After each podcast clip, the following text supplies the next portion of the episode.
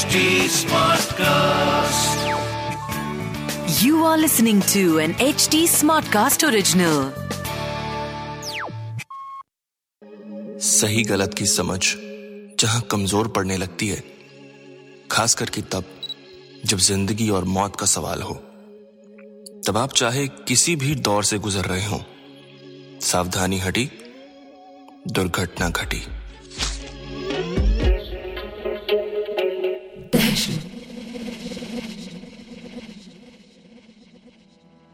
रिया अभी भी अपने तीन साल पुराने रिलेशनशिप के टूट जाने के गम से गुजर रही थी। दो तीन हफ़्ते तक घर से ना निकलना, ऑफ़िस में आए दिन बहाना लगाकर ऑफ़ ले लेना, और बस दिन भर अपने एक्स विशाल के साथ हुए ब्रेकअप को लेकर रोते रहना। रिया की बेस्ट फ्रेंड तान्या ने कुछ दिन तो उसके साथ एम्पथाइज किया, मगर उसे लगा कि यार अब बहुत हो गया रोना धोना, और उसे उसके बर्थडे मंथ की शुरुआत में पब जाने के लिए कन्विंस करने का फैसला किया।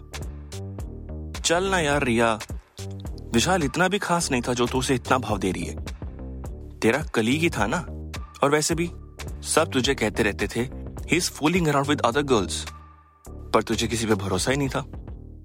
अंटिल यू सॉ हिम उसके बर्थडे पर ही was making out with Sonia behind your back Tania ने रिया को कन्विंस करते हुए कहा। Tania I know all this but नहीं होता यार मूव ऑन मुझसे। विशाल और मैंने साथ में एजेंसी ज्वाइन की थी और इतने कैंपेन साथ लिखे थे।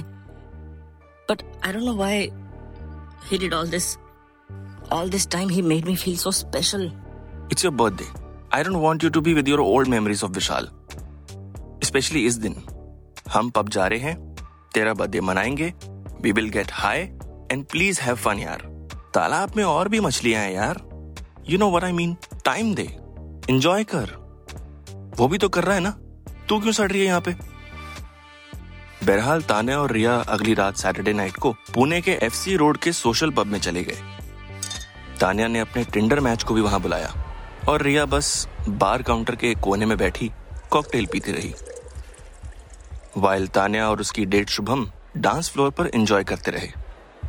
रिया की नज़र अपने लेफ़्ट साइड से कुछ ही दूर बार काउंटर के दूसरे कोने से उसकी तरफ़ लगातार देखती आँखों पर पड़ी। कोई लड़का वहाँ खड़ा उसे बस एक टुक देखे जा रहा था और हल्की हल्की स्माइल पास कर रहा था। साला। रिया ने मन में कहा और अपना ड्रिंक उठाकर वहाँ से कहीं और जाकर खड़ी हो गई। तानिया ऑलमोस्ट ड्रंक हालत में रिया को ढूंढते हुए आकर उससे कहने लगी रिया कहाँ गायब हो जाती है यार? आ जा ना। ये कॉकटेल वॉकटेल से आगे बढ़। चल ना डांस करते हैं। नहीं मैं यहीं ठीक हूँ। मूड नहीं मेरा। बोर मत कर। मेरी डेट के सामने बेइज्जती मत करा यार। और तान्या उसे उसका हाथ पकड़कर फ्लोर की तरफ़ ले जाने लगी। कि लोगों की भीड़ को क्रॉस करते करते रिया का हैंडबैग नाचते हुए एक लड़के से टकराकर नीचे गिर गया।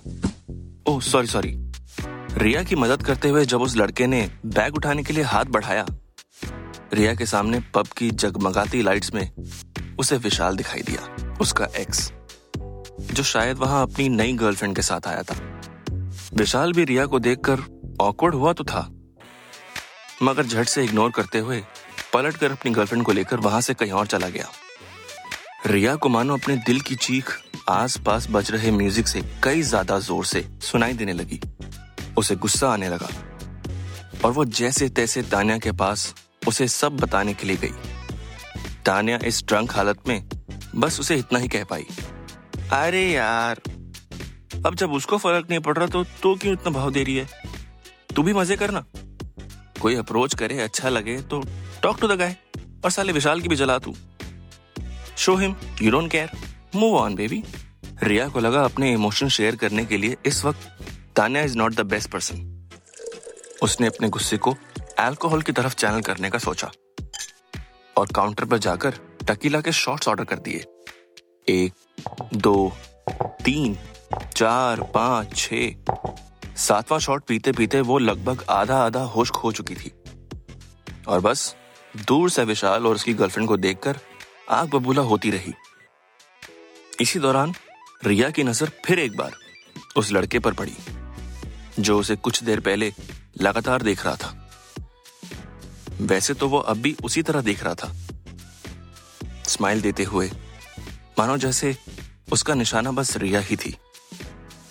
रिया को तानिया की बात का ख्याल आया और उसने मन में कहा maybe I can use him to make Vishal jealous and क्या पता? मुझे अजीब लग रहा हो। Maybe he is not that bad आधी नशे की हालत में रिया के ऊपर बस रिवेंज लेने का भूत सवार था। उसने उस लड़के की तरफ़ स्माइल बैक करते हुए अपना शॉट का ग्लास हवा में टोस्ट किया।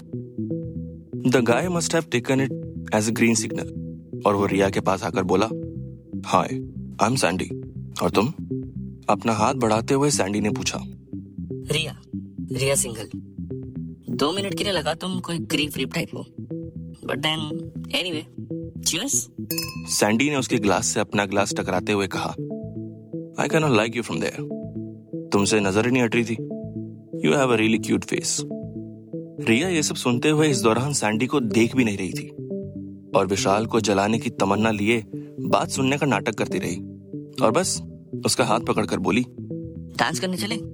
और सैंडी के शोर कहते ही उसे विशाल के जस्ट आसपास लाकर उसके साथ डांस करते हुए विशाल का ध्यान अपनी तरफ़ खींचने की कोशिश करने लगी। रिया ने इतने टकीला शॉट्स पी लिए थे कि उसके सोचने समझने की क्षमता धीरे धीरे कमज़ोर पड़ने लगी और वो डांस करते करते थोड़ा लड़खड़ाने लगी। सैंडी ने उसे संभालते हुए कहा I all right I think you are done for today no I am not done अभी बहुत कुछ बाकी है। साले को दिखाऊँगी। I have moved on to cheater साला। सैंडी रिया को किसी तरह संभालते हुए पब की एंट्री गेट की तरफ़ ले जाने लगा कि वहाँ तान्या और शुभम ने उन्हें देख लिया। ओए रिया तो ठीक है तान्या ने कहा। सैंडी ने कहा ओ she had enough drink so Riya ने उसकी बात बीच में टोकते हुए कहा no I am all good all good I want to party more Sandy है ना मेरे साथ। नाइस गाय हम दोनों पार्टी करेंगे। हम सब मिलकर पार्टी करेंगे। तान्या ने रिया को संभालते हुए सैंडी से कहा हे सैंडी राइट यार पी तो मैंने भी हुई है। तुम इसे घर तक ड्रॉप कर दोगे? मैं कैब के पैसे तुम्हें दे दूँगी। अरे कैब क्यों?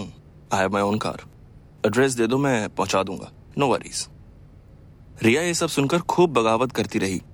नो होम ओनली पार्टी मैंने नहीं जाना। और तान्या और उसके साथ आए शुभम ने सैंडी के साथ मिलकर रिया को किसी तरह सैंडी की कार में बिठाया जहाँ रिया ऑलमोस्ट बेहोशी की हालत तक ड्रंक हो चुकी थी। आँखें तक नहीं खोल पा रही थी। बस कुछ मामर किए जा रही थी। तान्या ने सैंडी को उसके फ़ोन में अपना नंबर सेव करवाया। और उसने और शुभम ने रिया को सैंडी की कार से सी ऑफ़ किया और वापस पार्टी करने चले गए। सैंडी कार चला तो रहा था, मगर वो रिया के घर की तरफ़ नहीं, किसी और ही दिशा में जा रहा था। रिया को पता भी नहीं था कि उसके साथ क्या होने वाला था, कि तभी एक अनिवन रास्ते की वजह से गाड़ी को जोरदार ब्रेक से झटका लगा। और रिया की आँख कुछ पल के लिए खुली तो उसने खुद को एक पुराने से दिखने वाले बंगलों के सामने पाया। अंधेरा तो बहुत था, मगर कोई भी कह सकता था, बाहर से उस बंगले की हालत काफ़ी पुरानी थी। रिया होश में नहीं थी, पर कंफ्यूज ज़रूर थी। उसके हाव भाव देखकर सैंडी ने गाड़ी ऑफ़ करते हुए कहा मैं यहाँ रहता हूँ। मेरा घर आपके एरिया से 45 मिनट पहले आता है।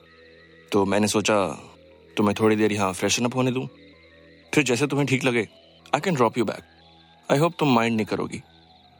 रिया के दिमाग में इस सबको देख कर यह ख्याल तो आ रहा था। ये सब क्या है? Why am I here Sandy के साथ उसके घर? नो आई डोंट थिंक ये सही जगह है। मगर मानो उसकी ज़ुबान उसके दिमाग का साथ नहीं दे रही थी।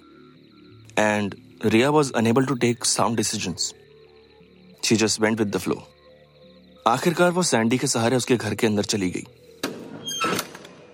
टू हर सरप्राइज़ घर बाहर से जितना विंटेज और जर्जर लग रहा था, अंदर से उतना ही नीट एंड क्लीन था। सब कुछ इतना साफ़, सटीक जगह पर और मार्बल रिया को सैंडी ने एक सोफे पर लेटाया और किचन की ओर चला गया। थोड़ी देर बाद रिया को नशे से उठाते हुए वो उसे एक कप उसकी ओर बढ़ाते हुए कहने लगा। रिया, ये लो थोड़ी हॉट कॉफ़ी। अच्छा लगेगा। थोड़ी सोबर हो जाओगी। रिया ने बिना सोचे समझे सैंडी के हाथ से दी हुई कॉफ़ी का सिप लिया। उसे कॉफ़ी की गर्मी से अच्छा तो लगा। अब रिया सैंडी को थोड़ा थोड़ा ट्रस्ट करने लगी थी। और खुद ब खुद कहने लगी, यार, सॉरी। ऐसा कोई प्लान नहीं था।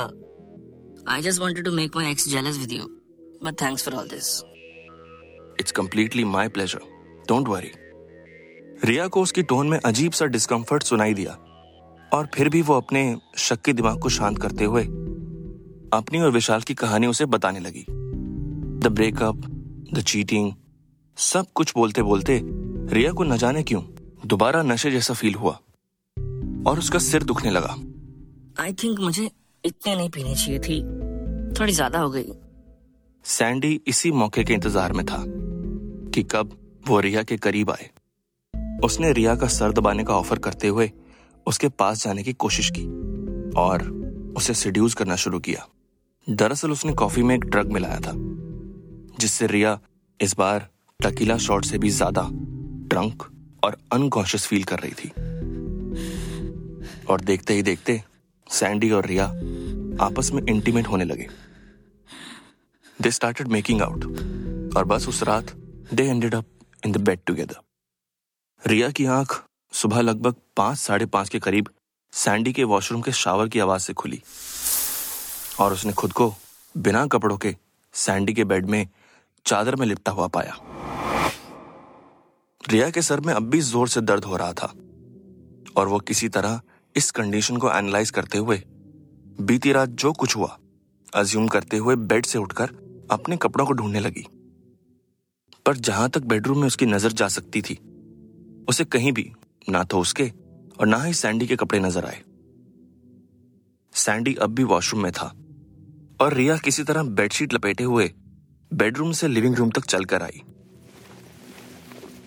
और जो हैरान कर देने वाला मंजर उसने देखा उसे देखकर रिया के पैरों तले ज़मीन खिसक गई। पूरा living room, sofa, floor, TV, centre table एक एक चीज़ प्लास्टिक पॉलिथीन से ढकी हुई थी। जैसे जैसे पूरा एरिया कवर करके रखा हो, एक इंच भी छोड़े बिना। रिया के दिल की धड़कन अचानक डर के मारे बढ़ने लगी। ये सब देखकर चेहरे पर पसीना उभर आया। और वो अपने पैर बिछाए हुए पॉलिथीन पर रखते हुए इधर उधर देखने लगी कि तभी she saw her clothes on the kitchen shelf मगर उसके कपड़े इतने नीट आयरन तय किए हुए क्यों पड़े थे? और वो भी उसके फ़ोन और एक चाकू के साथ। और ये चाकू डेफिनेटली किचन नाइफ जैसा नहीं था। लंबे ब्लेड मोटी सी ग्रिप के साथ बना हुआ यह चाकू। मानो कुछ और पर्पज से रखा हुआ था। Just beside her clothes Riya ने तेज़ी दिखाते हुए अपने कपड़े वहाँ से उठाए। और इस दौरान जब वो अपनी जीन्स पहनने लगी, पॉलिथिन पर फिसलकर वो पास ही खड़े फ्रिज पर जा टकराई और अनजाने में फ्रिज का हैंडल पकड़कर उठने की कोशिश करने लगी, जिससे फ्रिज खुल गया। अंदर शीशे के जार्स में कटे हुए सर पुरानी गली स्किन्स के साथ, जार के अंदर फ्लैश लिक्विड के साथ पड़े हुए थे।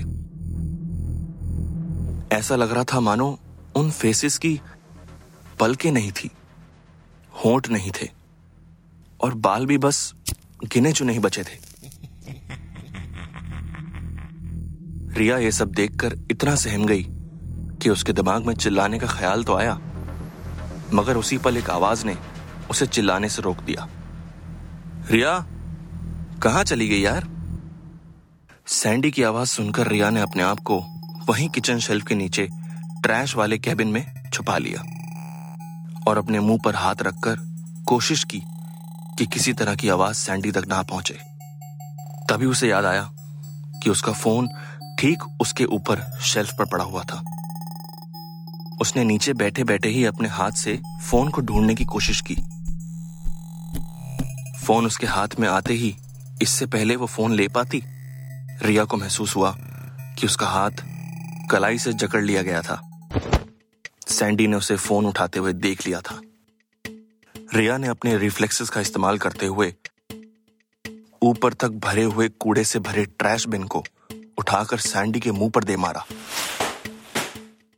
और अपना हाथ छुड़ाकर वहाँ से फिसलते हुए पॉलिथिन के ऊपर भागने की कोशिश की। कूड़े से सैंडी की आँख में कुछ चला गया था और इस बात ने रिया को इतने टाइम दे दिया था कि वो उससे दूर घर के एग्जिट गेट की तरफ़ भाग पाए। मगर जल्दबाजी में उसका पैर प्लास्टिक पर फिसल गया और रिया का सर सेंटर टेबल पर जाकर लगा। चोट आई थी उसे। मगर जब ऐसे जान पर बनी हो तो कोई भी छोटी मोटी चोट नजरअंदाज करते हुए जान बचाने की कोशिश करना पहला फ़र्ज़ लगता है। रिया सोफे के सहारे उठकर भागने वाली थी। कि उसने देखा, सैंडी उसकी ओर चाकू लेकर उसे मारने के लिए आ रहा था। वक्त रहते रिया ने तेज़ी दिखाई और वहाँ से हट गई। सैंडी और उसका नाइफ, जो सोफे में गहराई में धस चुका था, वो देख सकती थी सैंडी की वही क्रीपी स्माइल और उसकी आँखों में खून सवार। रिया वहाँ से अफरा तफरी में उठकर गेट की तरफ़ भागने लगी और सैंडी को उसी के घर में बाहर से लॉक करके जितना तेज हो सकता था नंगे पैर, उतनी तेज उस वीराने इलाके से दूर रोड पर कोई पॉपुलेटेड जगह तलाशने लगी। बिना पीछे देखे, रिया बस एक टुक हाफते हुए दौड़ती रही कि उसे सुनसान रोड पर सुबह सुबह एक गाड़ी आती हुई नज़र आई। रिया हाथ जोड़कर प्लीज़ प्लीज़ चिल्लाते हुए गाड़ी रोकने की कोशिश करने लगी। खुशकिस्मती से गाड़ी चला रही एक महिला ने उसकी मदद के लिए गाड़ी रोकी। और रिया ने खिड़की के पास आकर पूरा वाक्य उन्हें बताना शुरू किया। उन्होंने रिया को गाड़ी में बैठने को कहा और पुलिस को फ़ोन करने के लिए बोला। रिया ने अपना फ़ोन जो वहाँ से बचाकर लाई थी, उससे पुलिस को कॉल मिलाया और कुछ ही देर में महिला और रिया नजदीकी पुलिस स्टेशन तक पहुँचे। रिया के कंप्लेंट लिखाने पर पुलिस फ़ौरन हरकत में आई और बताए हुए लोकेशन की मदद से सैंडी के घर को ट्रेस करके वहाँ पहुँची। सैंडी फरार था। घर को सीज कर लिया गया और मामले की तहकीकात शुरू कर दी गई। सैंडी का स्केच बनवाकर उसकी तलाश की जाने लगी और रिया अब अपने घर तानिया के साथ थी। उस खौफनाक इंसिडेंट के बाद तानिया रिया के साथ ही रहने लगी थी।